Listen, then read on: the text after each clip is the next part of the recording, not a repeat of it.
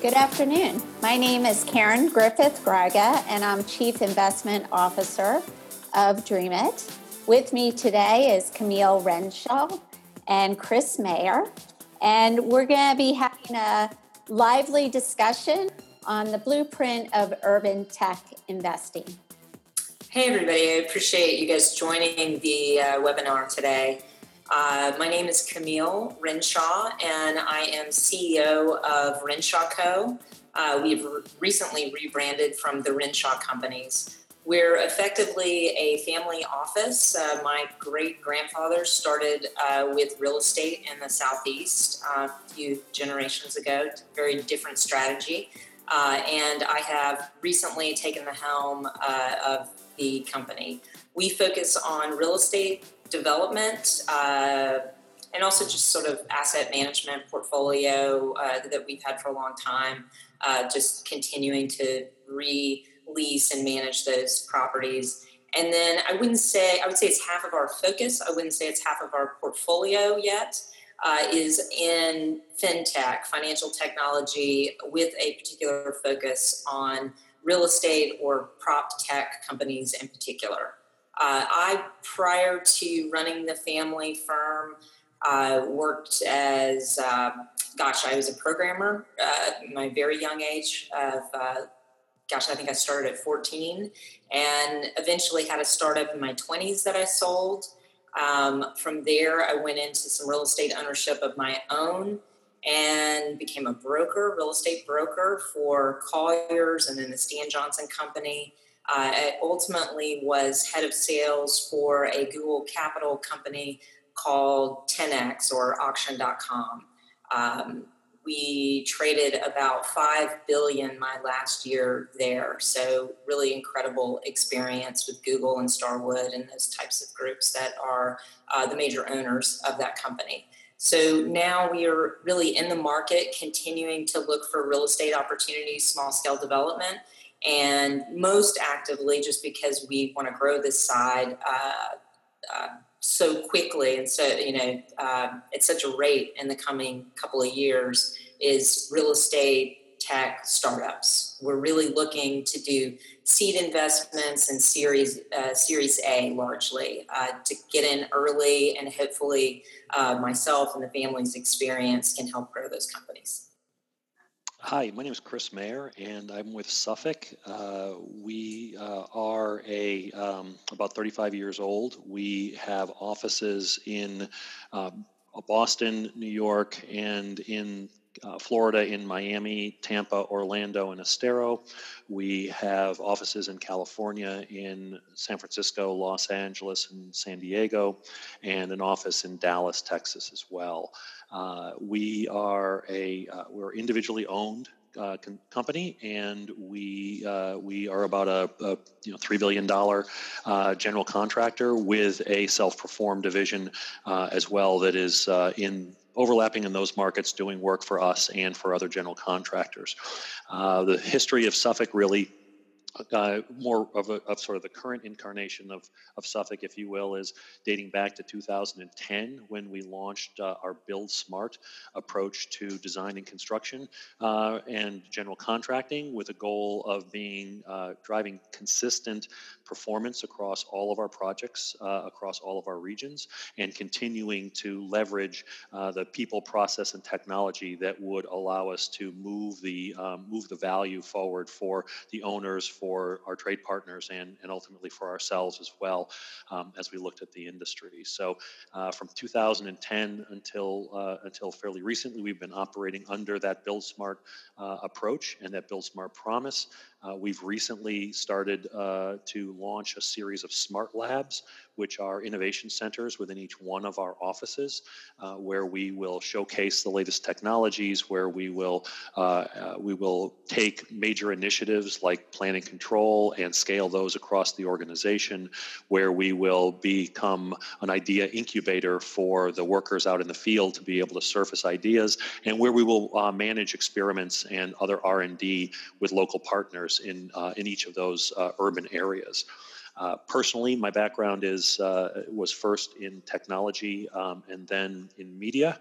I worked uh, at the Boston Globe uh, for about 30 years in a variety of different roles, starting again in technology and operations. Ultimately, uh, was publisher there for the last four years until it was sold to to John Henry of the Red Sox, and at that point in time, then left the organization. I came into Suffolk then as part of the whole desire to look at the uh, construction space and say, how can we begin to transform the construction experience um, by taking a look at uh, what types of technologies and processes and, and solutions we can leverage from outside within the industry but also outside of the industry. And so i'm the chief innovation officer and responsible for looking for those uh, those different types of opportunities and looking to scale those across the company Great, terrific. So, as you can see today, we have the perspective of someone with deep operations, family, and uh, investing experience. And then we have the strategic perspective of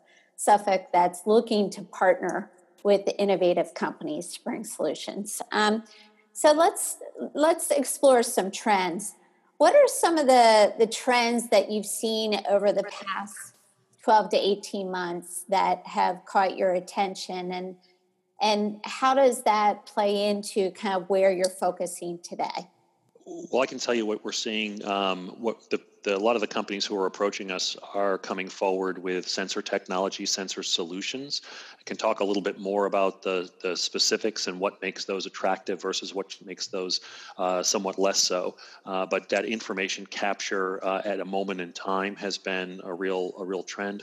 Uh, drones for uh, with the with the changes with the FAA regulations and the ability to uh, to get back out into the drone space. We've seen a number of companies step forward with those capabilities capabilities, looking to looking to partner on solutions, um, and then uh, really on the and those are really technologies which fall under the idea of performance improvement. Uh, we see a lot of people who are talking about and approaching us on on ways that we could start to chase what uh, what if you look at McKinsey studies are are talking about as a 25% uh, efficiency opportunity within the construction uh, process and sector.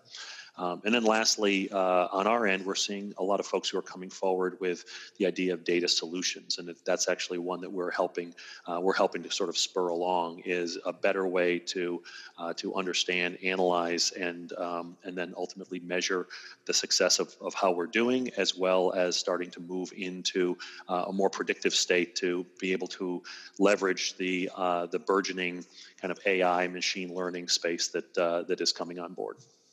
Okay. Camille, any thoughts? Yeah, uh, I would say that the area that we've really focused on in terms of uh, the prop tech space, again, uh, we've got a variety of companies in, in other components of fintech, but in that particular space, which I think is what interests most the urban tech folks on the on the line, uh, we have seen. I would say, you know, it goes back 30 years when there were companies like Trepp that were really starting to come forward with data solutions at that point within on the debt side, you know, super niche. But it re- there's really been very little. There's been just very little tech integrated unless it was CoStar, unless it was LoopNet, unless it was just a large, um, unless there was some way to take um, large data pools and amalgamate it in some way that just makes things go faster. That was sort of the full press until maybe even 18 months ago. I mean, auction.com uh, came out of, they were actually trying to take live auctions uh, in the California space. That was initially what their idea was. Uh, you know, the founder is super tall. I don't know how tall Jeff is, but like six, seven. And just that classic land auctioneer. And he had the idea in the hot California market to take that online. Well, you know, he didn't see the colossal recession coming forward, but that is ultimately how that technology that he developed there in California got used across the country through the recession by a lot of large institutions. But again, it's sort of taking something that we were doing in the live space and just making it go faster. What seems to be changing in the last 18 months, with that as the background for prop tech and I would say is really going to happen more in the coming 12 months because I'm seeing like various entrepreneurs are doing, but may not be out in the market yet, is trying to take artificial intelligence in particular, but a lot of data algorithms, um, regression algorithms to, to come behind and do um, predictive work about where appraisals may land.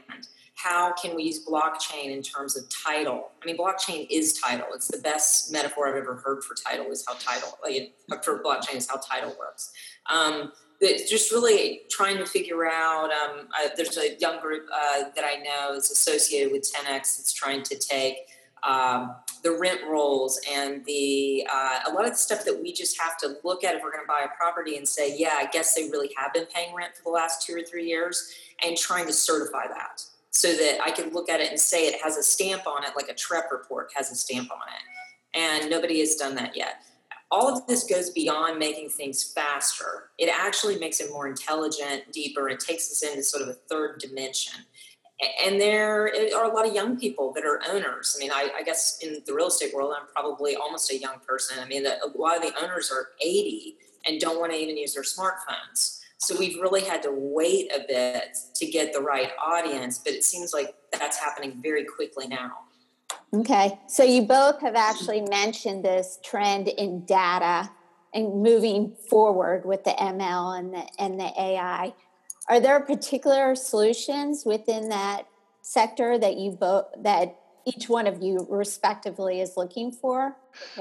Um, so uh, on our, our data journey uh, has to start with the challenge of overcoming the data hygiene, right? So we have a number uh, of uh, operational systems um, which do very well what it is that they're supposed to do without a particular without having been architected with a particular eye toward uh, being able to integrate that information afterward. And so uh, having a solution to cleansing the data aligning the data across disparate systems is one of the biggest challenges um, moving into data lake technology um, as opposed to as opposed to just the enterprise data warehouse which uh, had which we had started down that path, but then realized that we were burning a lot of cycles, doing a lot of work around trying to hit the highly structured environment early in the process um, without an eye towards where we were creating the most value. So, bringing in some different approaches and methodologies um, from the big data space uh, has been helpful in that regard. Um, and then the the the other piece, which is something that, it, as it relates to anybody we do business with, is is making it clear up front as to who owns the data um, mm-hmm. and uh, and that that how we want to be able to uh, to get that information what's the mechanism what's the frequency um, and what's the completeness of that so uh, so that we can continue to build out that um, that repository of information, if you will. Um, and then at the same time, started to hire analysts and a couple of data scientists to be able to take a look at what are some of the uh, what are some of the opportunities that we can identify we've been looking at data now much more recently as the way to drive the uh, the not just the sort of partnership decisions, but really what types of innovations create for us the biggest uh, the biggest opportunity in the marketplace. And so, whereas before we had uh, we'd been thinking, let's try a variety of different things and innovate, and then see what information comes out of it. We're now starting to say, hey, wait a minute, we have a ton of data. We're starting to turn it into information. The more it, can become knowledge, it can help inform what direction we want to go. So those are the areas that we've been we've been prioritizing and uh, and working with uh, with different partners on. So, are there particular pain points or areas that you're really focused on leveraging that data to solve? I mean, is it broad, meaning better, bigger, faster, whatever? Or are there particular pain points that you're trying to address? So I think the, the answer is yes, and, and, and but the, the rationale or the way we're looking to take value out of that differs a little by each of those. So um, check me if I'm kind of going on too long, but if you look at the if you look at where we're looking to ultimately uh, prioritize our um, our work, if you will. It's around safety, it's around quality, and then it's around performance. And so, in the area of safety, we're looking to collect as much information as possible. Um, and that's a place where data science could actually be very helpful, starting to look for uh, different types, what look like different types of causal factors, moving into predictive analytics uh, as a result of that in the safety space. So, that's one set of objectives and one set of uh, one set of opportunities for us. Moving into the quality the, the quality uh, space space is looking at information capture um, in near in real time or near real time related to how the building progress is going, whether that happens to be against schedule, whether that happens to be against uh, pricing, um, and overlaying that with the model, for instance. What are the expectations, and how do I how do I close down the window of recognition of an issue and then decision making to be able to correct? And then on the, the performance side of it, it's tied into looking at some of this uh, this other reality capture around uh, sensing uh, productivity, uh, overall progress against plan, um, the uh, the looking for uh, interactions between um, between objects and people that would ultimately, like around logistics or staging of materials, that would ultimately help sort of smooth out and take uh, take time out of the system. So uh, our levers for performance are time and money, um, which all come back to people and materials and equipment. So it's it's automating the information and data capture around uh, the activities or the outputs of those inputs, if you will, which creates the opportunities for us and where we're looking to drive the performance discussion. Okay. Camille, any thoughts on, on the question? Um, I actually couldn't say any better than Mike. I mean, I, I started to interrupt him at one point and say, yes. I mean, I, I, couldn't say any better than Mike, but just sort of, you know, with the overlay of, of what's going on in prop tech. I mean, so, you know, some of the widgets are different, but it's, it's exactly the same staff. I mean, we, we have, especially as you were initially talking about data and the cleansing of data, everyone in our space has so much data, and they, you know, it's it's so proprietary, et cetera. But a lot of it's worthless um, because the integration component just isn't there, or the time involved to integrate that data into a real application is so laborious that it's you know it's not worth it. You might as well start over. Um, and a lot of firms are doing that. I, I think what, one thing that came up for me, and I don't know if this is a, a direct correlation, but is worth uh, including in this initial context for the dialogue. The one thing about prop tech that is really exciting and attractive to us as a firm, and why we've invested so much time and money in that space, is because candidly the fees are so huge uh, relative to other forms of technology. Um, you know, if you get involved in a um, debt refinance. You know, there's um, there's a, a, company CRE Simple Laura Millichap is doing. If she manages to take a point on a ten million dollar de- deal and she can do a thousand of those a year, her revenues in year two could be extraordinary. And you begin to look and see the players that she's pulled in and what they did manually without technology. And then you add a tech component and some exponential to that and it just gets very um, liquid and interesting really quickly. So at the same time, what would a pain point be in relation to that? Is that often the entrepreneurs, no matter how well connected and sharp they are, don't always give, especially candidly if they're from the tech space instead of originally from the real estate space, they don't give as much um, emphasis to what could go wrong in the market in the coming, let's call it even two years. It doesn't have to be five years or something. Who knows what's happening in five years? But when you can, when you really are, you know, when you double down in hard real estate, you have to care about financial and, and real estate market cycles and where you are in the cycle and where you are in relation to construction builds, as Mike's talking about, et cetera, and what that's going to mean uh, in terms of transaction volumes. And often entrepreneurs don't um, go and bend the ear of someone or hire a person onto their team that would be able to have that that level of insight. So there, you're talking about experience and history and understanding kind of the the business cycles within kind of real estate and construction. Um, I'm sure we have in our audience entrepreneurs that have more of the tech background than the real estate construction background you know give me give me some more on these cycles and how they need to think about it. Well it depends on what you're doing right? I mean mike's mike's concerns in terms of construction i mean and with, with thin margins in construction you know they, it, it varies wildly from sector to sector but it can be high stress for those uh, developers you know or even for the um, uh, end user. It can be incredibly stressful because they're trying to backdate into an opening date. in which there's actually money coming through that building of some sort. So, um, Mike, I'll let you speak to the construction side. On the on the transaction side, I mean, the things that we worry about, you know, wherever you sit politically, we worry about um, uncertainty. Um, it's not always what the conclusion is going to be about tax law and what Trump wants to get done or can't get done. It's the uncertainty. Whenever there's uncertainty, then people tend not to do funds, tend not to do deals. They tend to wait. And so you look at the real estate cycle, and seven year chunks is a real average, although this one may be 10 years or something. We'll see what it turns into. Um, but you know you can follow and, and, mike would be a great person to help you learn about this but you can begin to see that new york is usually the first into a cycle florida is the last out you know it's the, it's called the the tail of the dog sometimes. It's the last one wagging you know?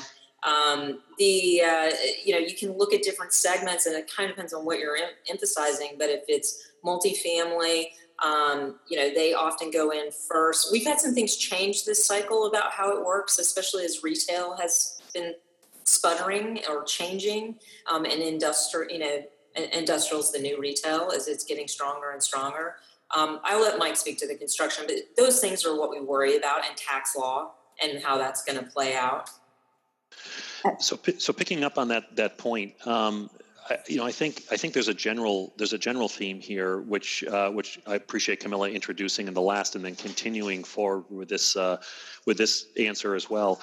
It's it the technology isn't in and of itself the thing that's going to to revolutionize anything here. It's really it's the process that overlays and then the adoption by the people. And so the more solutions potential providers can come in and figure out how do they plug into uh, into our process or how can they build some line of sight to help us be able to do that the less friction there is in that process then the more experiments we can run the farther out we can play on the r&d spectrum because the cost and the overhead and the investment on our end, never mind the money, but just in terms of the people's time, uh, is less. And so, whether it's a data type solution, whether it's a solution that is going to make the data come in in a way that could easily align with something that can create value on the analytics front, or whether it's a solution that can be providing us information and feedback, but works very, very simply and doesn't require uh, to for us to be able to prototype it on two or three different job sites in regions across the entire uh, country, the easier that can happen for us, then the more we will be interested in experimenting and the higher likelihood that we would be able to take something and scale something. Because one of our one of our key components and this is also another suggestion i would have for folks who are reaching out to organizations just in general understand what the hot buttons are. So for us Build Smart is a brand promise that we have, which means we're looking to be and drive consistent behaviors across the entire organization. So, finding a single project team to be able to try something that would work successfully in a single market is perhaps what we would do as part of a, a research and development or an experiment. But our objective to make the juice worth the squeeze on that is to figure out how do we take that and scale it across the entire organization to ratchet up the level of safety, quality, productivity productivity, or, and I would throw the fourth one in here too, because Camille brought it up, owner experience. So one of the things we've invested in uh, in the smart labs uh, really over the last year or so is uh, is what I would call advanced visualization. We have a we have uh, two-sided 3D caves, VR caves set up in the offices. We use HMDs. We use portable 3D viewers on mobile uh, to be able to help talk about um, what it is that is going to be uh, going to be done, so that people have better understanding, uh, consistency, transparency, and maybe this is just my media uh, background kind of coming through on this. This whole idea about being medium agnostic is with a goal of saying it doesn't really matter what the output is look, I love the I love the headsets, and those things are really really cool. But sometimes they're just not the best mechanism for communicating information. However, sometimes they are. So the more we can integrate, for instance, that process of taking information and representing it, whether it's in 2D, 3D, virtual reality in a walk in space, virtual reality in a headset space, the more we can benefit our owners by being able to, to communicate where exactly things stand and what the important conversations are to have to de-risk, take time out of the system, et cetera. And so if we extrapolate that one example out to the other folks who would be approaching us with solutions, the more it can hit our uh, our workflow and our process and fold into that, helping us understand how to do that is can be very very valuable. Investing the time to do that. Okay. So let's move into process a little bit, right? So you both, you know, look at startup companies, Camille and prop tech, you and construction tech. Tell us, you know, about your framework for evaluating interesting opportunities and, and what your process is like. Well, so I'll, I'll, let Camille go first because she's on the investment side and we're on the partnership side at this point in time. And, and so since since I think that's probably a primary interest, I'll, I can let her go first, and then I can I can double back on the way we look at working with with people. Mm-hmm. Uh, on the investment side, it's pretty much initially, if I'm understanding your question, Karen, because I think you want me to kind of go through the nuts and bolts. If it was somebody on the phone, mm-hmm. um, if somebody on the phone or on the on the uh, webinar, if uh, if something about my background or my family's background were to make you think, hey, there's a, a, a way in which one plus one equals three, um, you know, her experience is going to give us some advisory impact that's beyond just the dollars that our family could invest, because that's the way our family is going to think about it, then the, usually one of you would drop me an email uh, I think you had asked Karen first to mention any kind of pitfalls. The thing that drives me crazy is when I get a copy and paste email or a copy and paste LinkedIn from someone who is potentially quite talented, but I realize that they haven't really taken the time to answer that first question. They don't really know anything about where we're coming from.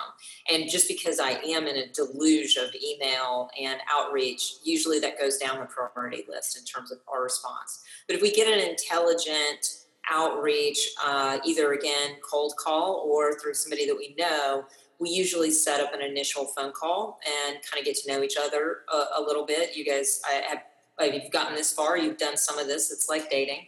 Uh, and so you get to know each other a little bit. Normally, you know, at that point, we'll begin to look at pitch decks, we'll begin to look at numbers. The thing that uh, is a blend of a couple of different mentors that uh, I have, and some of it is reflected in simply Warren Buffett's philosophy, but it's blended a little beyond that. Uh, we have uh, prioritization of we want to look at companies that have potential for great cash flow we want to look at companies that today already have a stellar team. And Warren Buffett or someone would call that a stellar management team. I don't think you guys have to all be great at management. You just have to be bringing uh, the four the four corners of the earth together on whatever your focus is, and and have somebody in each corner. Um, we do like to see teams of four um, because I am a big proponent of their four personality types. And so, in there are at least four needs at your company. So, I like to see how you guys are approaching it from four different angles.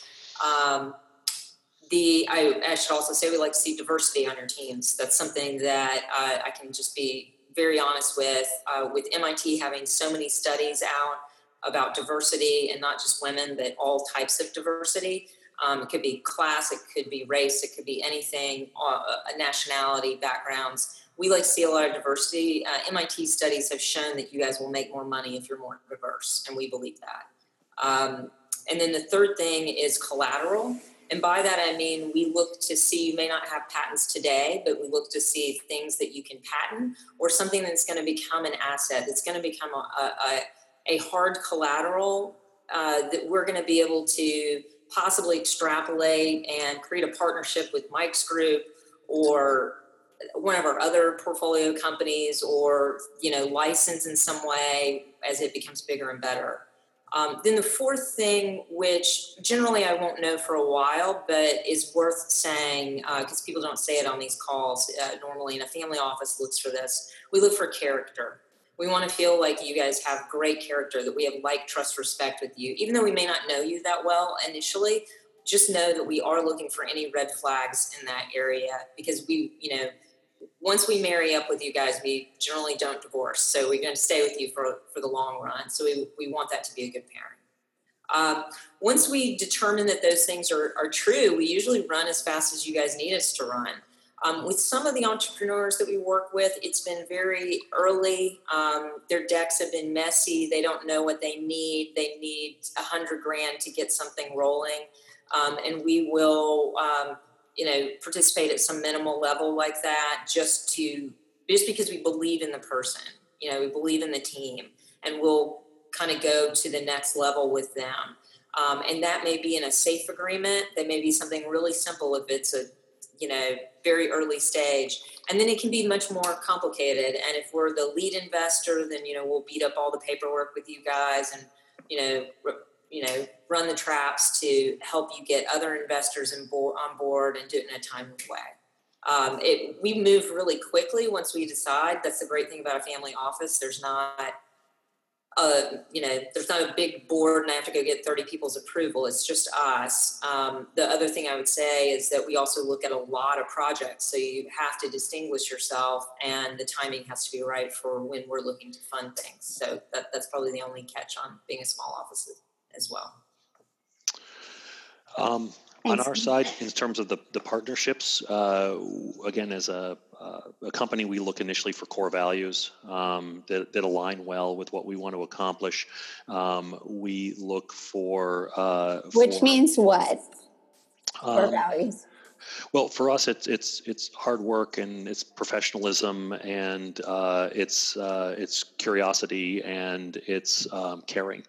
Um, so so I think the um, the the components of that are important to us, uh, and again, the people the, the people you associate with are essentially a reflection of ultimately the people that you are. So, so I think just sort of similar to uh, to Camille's point, we we are looking for people that we can we can build relationships with. In addition, we are looking for um, uh, we're looking for people who can bring us solutions that are around uh, things that create that have the potential to create unique value. So, assuming that everything that that we do has some value associated with it. There's a difference between the things that we do that are valuable and necessary, like, um, you know, like for instance, we have to we have to do payroll processing and we have to do uh, other types of uh, you know, other types of transactional work. Uh, those are really important to do, um, but in general, we're looking to drive efficiencies through through those processes. The things that we can do that create unique value then are the things that help uh, strengthen what our brand promises to uh, to um, to the owners and to our trade partners and to our employees. And so. Uh, we're looking in those areas for uh, for partnerships uh, or uh, or uh, other types of solutions providers who can uh, who can give us some of those kind of unique um, capabilities that we can package up and leverage consistent with with where we feel like the industry is going, which is which is really around a the transformation of plan and control from building the digital twin of uh, of what it is that we're going to do early, and then leveraging that throughout the entire process to uh, align the activities, lean out the operation, and then ultimately manage uh, the uh, the the execution process consistent with what those those expectations are. So there's tons of different opportunities for touch points along there. A lot of them turn into things that uh, also in an urban environment are kind of unique problems to solve. Uh, and uh, and, Can you give some examples? Uh, so, uh, like perimeter control, um, as uh, doesn't sound particularly um, like a like a particular differentiator, but the way we would be able to uh, to understand and track uh, people who are on our job site, off our job site, when they're there, where they're located from a safety perspective, from a productivity perspective, um, is uh, is I, we we think a, a potential differentiator for us, particularly as we integrate that information in. Um, I would look at the at saying in the urban space then the whole idea of uh, how to manage the people who are if you're just tracking people, for instance, in sort of the XY plane using your smartphone or something like that uh, as a base, then you are not making a differentiation between the people who are on the, the 43rd floor and the people who are on the 17th floor. And for all of the things, not the least of which again is from a safety perspective, um, that's something something where uh, where understanding which floor people are on matters a lot, particularly whether again whether you need to get people off the job site or whether you have other work that's going on, crane work or something else that's happening uh, in and around that area. So so basically, you know, entrepreneurs approaching you, Chris, are, you know, we're good, hardworking people, right? And we think we can help you in these areas of safety, quality, and performance, right? So, uh, what's the best way to present the information to you guys that gets your attention? I mean, Camille, your investment thesis is a little broader, but insofar, Chris, as you're like, we're all about, you know, our build smart and these objectives, should they try to chunk it within your different objectives or? How do you kind of evaluate it? So I, I, think it's i think it comes back down to the easier we can make the connection between what is being proposed to us and where it can help us create that value in the organization or within our processes um, the easier it is to the, the faster it is that we would respond because we don't have to we don't have to do the the mind share work of trying to figure out how could that connect in. Do you guys um, do information interviews with people saying hey, we're trying to see if we're a fit for you. Could we have 15, 20 minutes of your time to kind of understand your framework? Do you guys do that? Uh, yeah, people who approach us with, with ideas and want to connect, we in general would return those calls and uh, and follow up if it doesn't if it doesn't look like it makes sense, or we have at some point there's just there's a, a pipeline management, if you will. You have too many too many disparate resources. So uh, we would have a difficult time then being able to meet with everybody. But we would uh, we would be interested in people who come forward with the different ideas to try to see how those could fit within the organization. One of the other challenges that we have, having been uh, been around and automating uh, the operation for for really decades, is we have we have to be careful about the overlap, buying overlap in functionality. So if we have a solution that does that does three or four different things and a solution that does another three or four different things, but two of them are duplicative, then that's really not efficient for us. And so the whole world sort of apps mindset of doing one thing very, very well within a framework of, say, a smartphone that gives you access to all of those different things and creates that unifying uh, that unifying experience is relatively new to the industry, and a lot of our older uh, technologies don't conform to that. And so, mm-hmm. as we look at filling out different opportunities, understanding how those pieces come together is something else that we spend we spend a fair bit of time trying to look at. And when we talk to people uh, who have different types of solutions, that's where we would that's where we would start to see are we are we kind of covering the same ground um, as we already have with something else, and is investing time and energy here worth it given what we think the potential upside could be. That's why mm-hmm. helping us figure out what that could look like is helpful uh, because the more time we have to spend doing it means the more time we have to invest before we in in that specific effort instead of uh, instead of maybe a, something that takes less time and has potentially more benefit. Mm-hmm. So, so would you suggest then? I've heard a couple of different things, right, from you, Chris, in terms of you know having that nature being able to deploy across the enterprise, but it sounds like sometimes a lighter integration might be an easier first approach. Yes, that's a good point. So we have we have a process within the innovation space that starts with research and development, and we would do R and D managed by let's say the smart lab directors that we have in each one of the regions. If there seems to be enough uh, potential out of that, we would set up an experiment. And there's kind of a one page form that you would go through and say, brief description what are the potential uh, touch points where are your key milestones we're going to keep this gated to no more than 90 days uh, so what are the is this going to be a 30 or a 60 or a 90 day process to be able to assess that? And then out of the experiment, we would be able to say, do we think this is something that's worth piloting? Start to build a potential business case around that. And then from the pilot process, we would move it either into our toolbox, which would say it could scale everywhere or move it into sort of a category of best practices that would be applicable for certain jobs who have that need but maybe not as a as a um, expectation for every single one of our jobs Right. Okay. So getting in early on the R and D and the experiment piece of it is something that is, um, you know, we're looking for a fair number of turns in that space because it, it it's it's where we can hopefully, if we're going to research something, it's fail fast, scale fast uh, to be able to move it forward before we start to build out a more elaborate business case and engage more project sites, which just requires more complex uh, project management. Okay. Are there any particular things to both of you that you guys?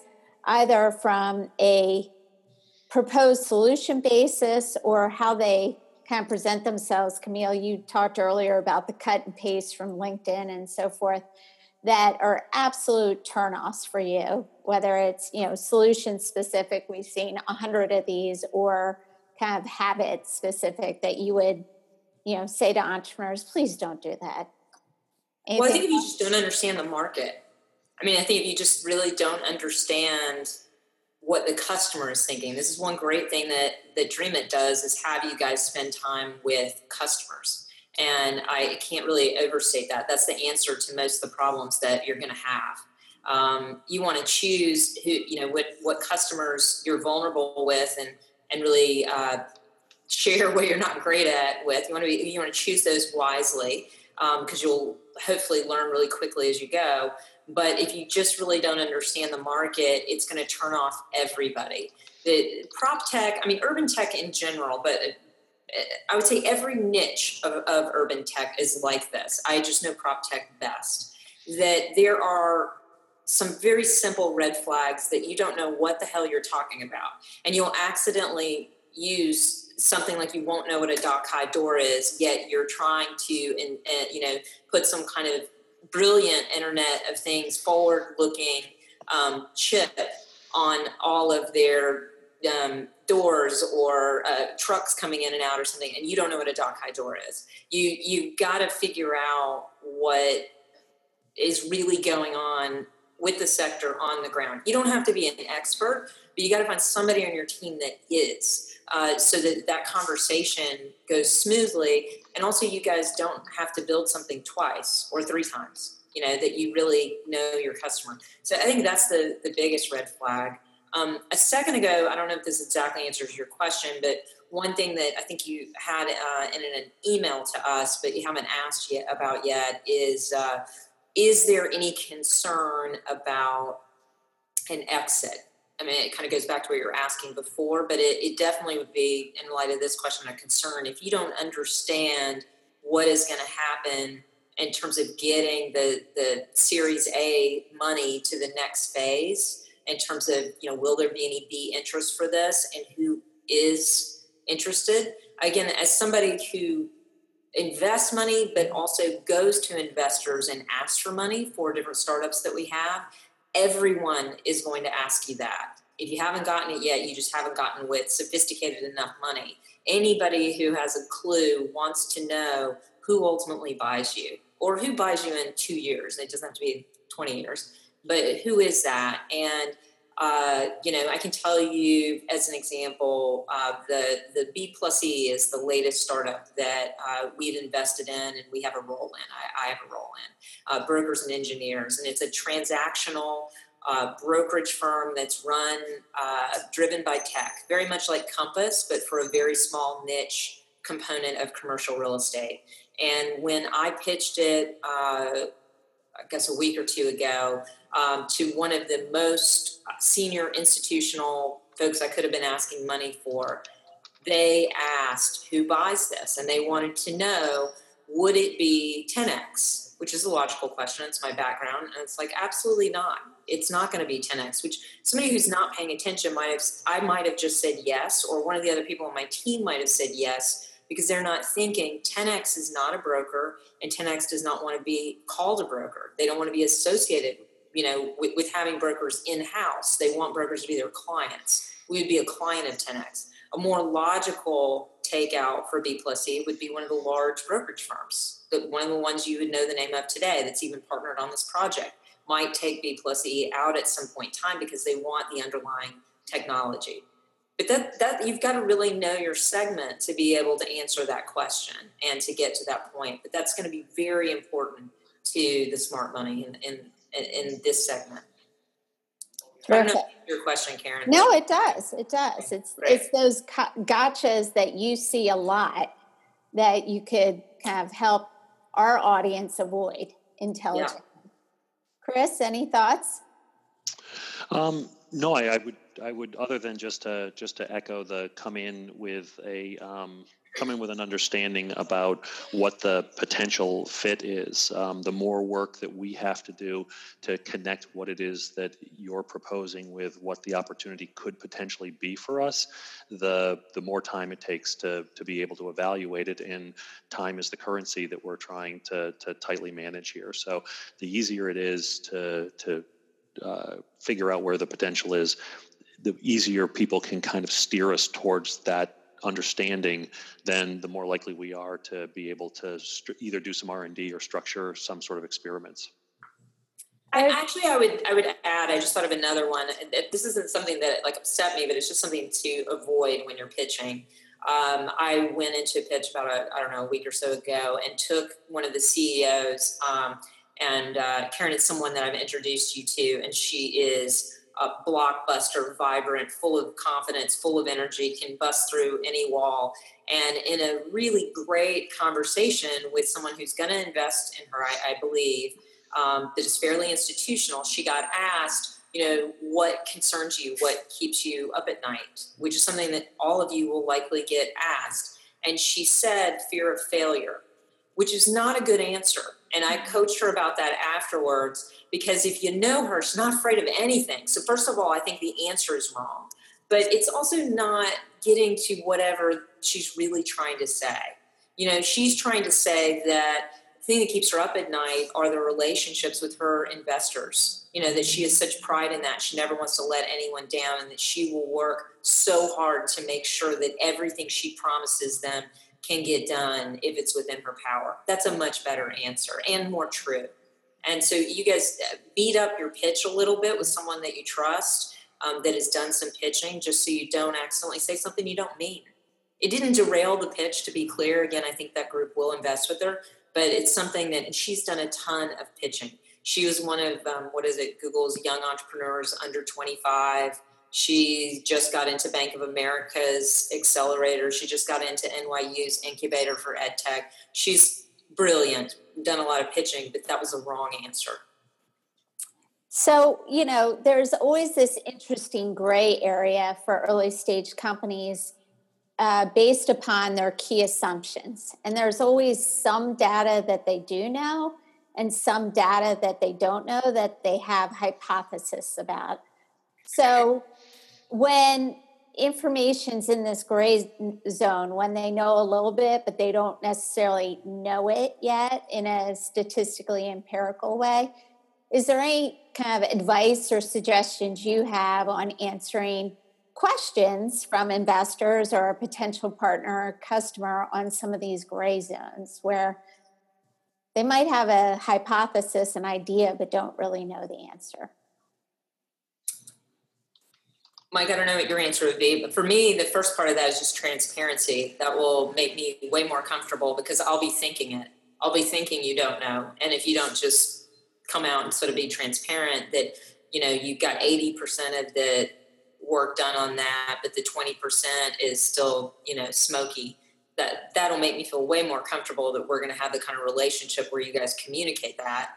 But I think you can also come up with some prior studies some similar products, you can come up with some kind of data that you know it, it extract you know that I can reasonably extrapolate the same thing that you have reasonably. Um, just try to consider what I'm going to be afraid of in any pitch.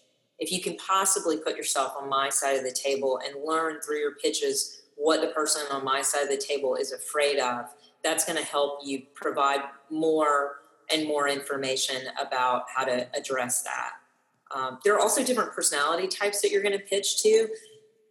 and for me, you knowing every last di- digit of a formula and having it all beaten up, I'm not really that person. But I do have people in my family that you would meet that are way risk averse and they're going to ask more questions than you'll ever be able to answer and you just finally have to get them to the point where they're exhausted in terms of asking questions not that you've answered everything perfectly. Um, so you kind of need to know the personality of the person and you can guess that there's there's some good tools for figuring out temperament stuff that if you're going to do a lot of pitching you should you should take a look at um, and start to figure out what is it like to pitch to andrew? What is it like to pitch to karen? Like those are different pitches And, and, so, what are your suggestions there? And then we'll go to you, Chris, as far as these um, these materials you just referenced to understand different people and how you need to pitch to them. Uh, temperament types. Um, the, there are all these tools. I'm trying to think of the name of one of them. They're all they're just basically like psychological temperament stuff. There's one that's great for business, and it'll come to me in a second what it's called. Give me a second, and I'll find it. If that's okay. what you're asking for. Yeah. You, can yeah. download certain things for free online. You can pay for a course. Um, you know, you want to just get an idea of what. there's certain behaviors that people have, like. Um, a, an example is if someone if you're sitting at a table i don't think you guys can see that my arms crossed in this but if the person's arms crossed and they're leaning forward the whole time and they're shaking their leg the way i am normally in a meeting they're like go go go go go go that's not somebody who's worried about how to add every digit in the formula. That's somebody who wants to say yes or they want to say no. And if you've got somebody who's leaned way back and maybe their arms are crossed too because they're nervous but they're trying to take it all in and they ask question after question after question and they're not giving that much information up that's someone who is their top fear is risk. That's their top fear and they aren't comfortable with yes and no they're more comfortable with nuanced answers. I'll come up with like one of the i'll give you that in a second karen but those, those are basic things to learn if you're going to pitch. Great. Geez you just described karen. She's only asking questions and uh, well on, on our on our end it's uh, uh, it's it's when folks come to us uh, and they're really just looking to take advantage of our position uh, in in either the, the region, the market, or uh, or the current state of construction. So if they're looking to do something with us, but take most of the benefit back for themselves, and we don't get um, any real any real long term benefit from that, then then that's uh, then that's that's less likely that we're going to want to do something because this because the relationship is just transactional at that point. If we have something where uh, the potential is to do something really unique together, and we're already thinking about how can that um, how can that be something that would uh, would allow us to further differentiate ourselves from from uh, whether it's the competition or just in terms of our ability to deliver on those those kind of key areas, um, then then we're really interested. But it really has to feel like we're coming to the table with something, and others are coming to the table with something as well. We we periodically periodically have folks who offer to come and come to the job sites and set up some things and collect information, and they say they'll give us a report afterwards they plan to keep the information, start to do some things with that, and then look to potentially start to commercialize that, having gained experience and knowledge off of uh, off of work on our job sites. And while there are times when that makes sense in terms of just advancing a capability that would be a good thing to have at a more kind of strategic level, we're looking for the people who are really coming to to us with uh, with the interest in kind of a shared benefit, um, not just at the moment, but with an eye towards how that could move forward. Okay, great. Karen, so, it's called DISC.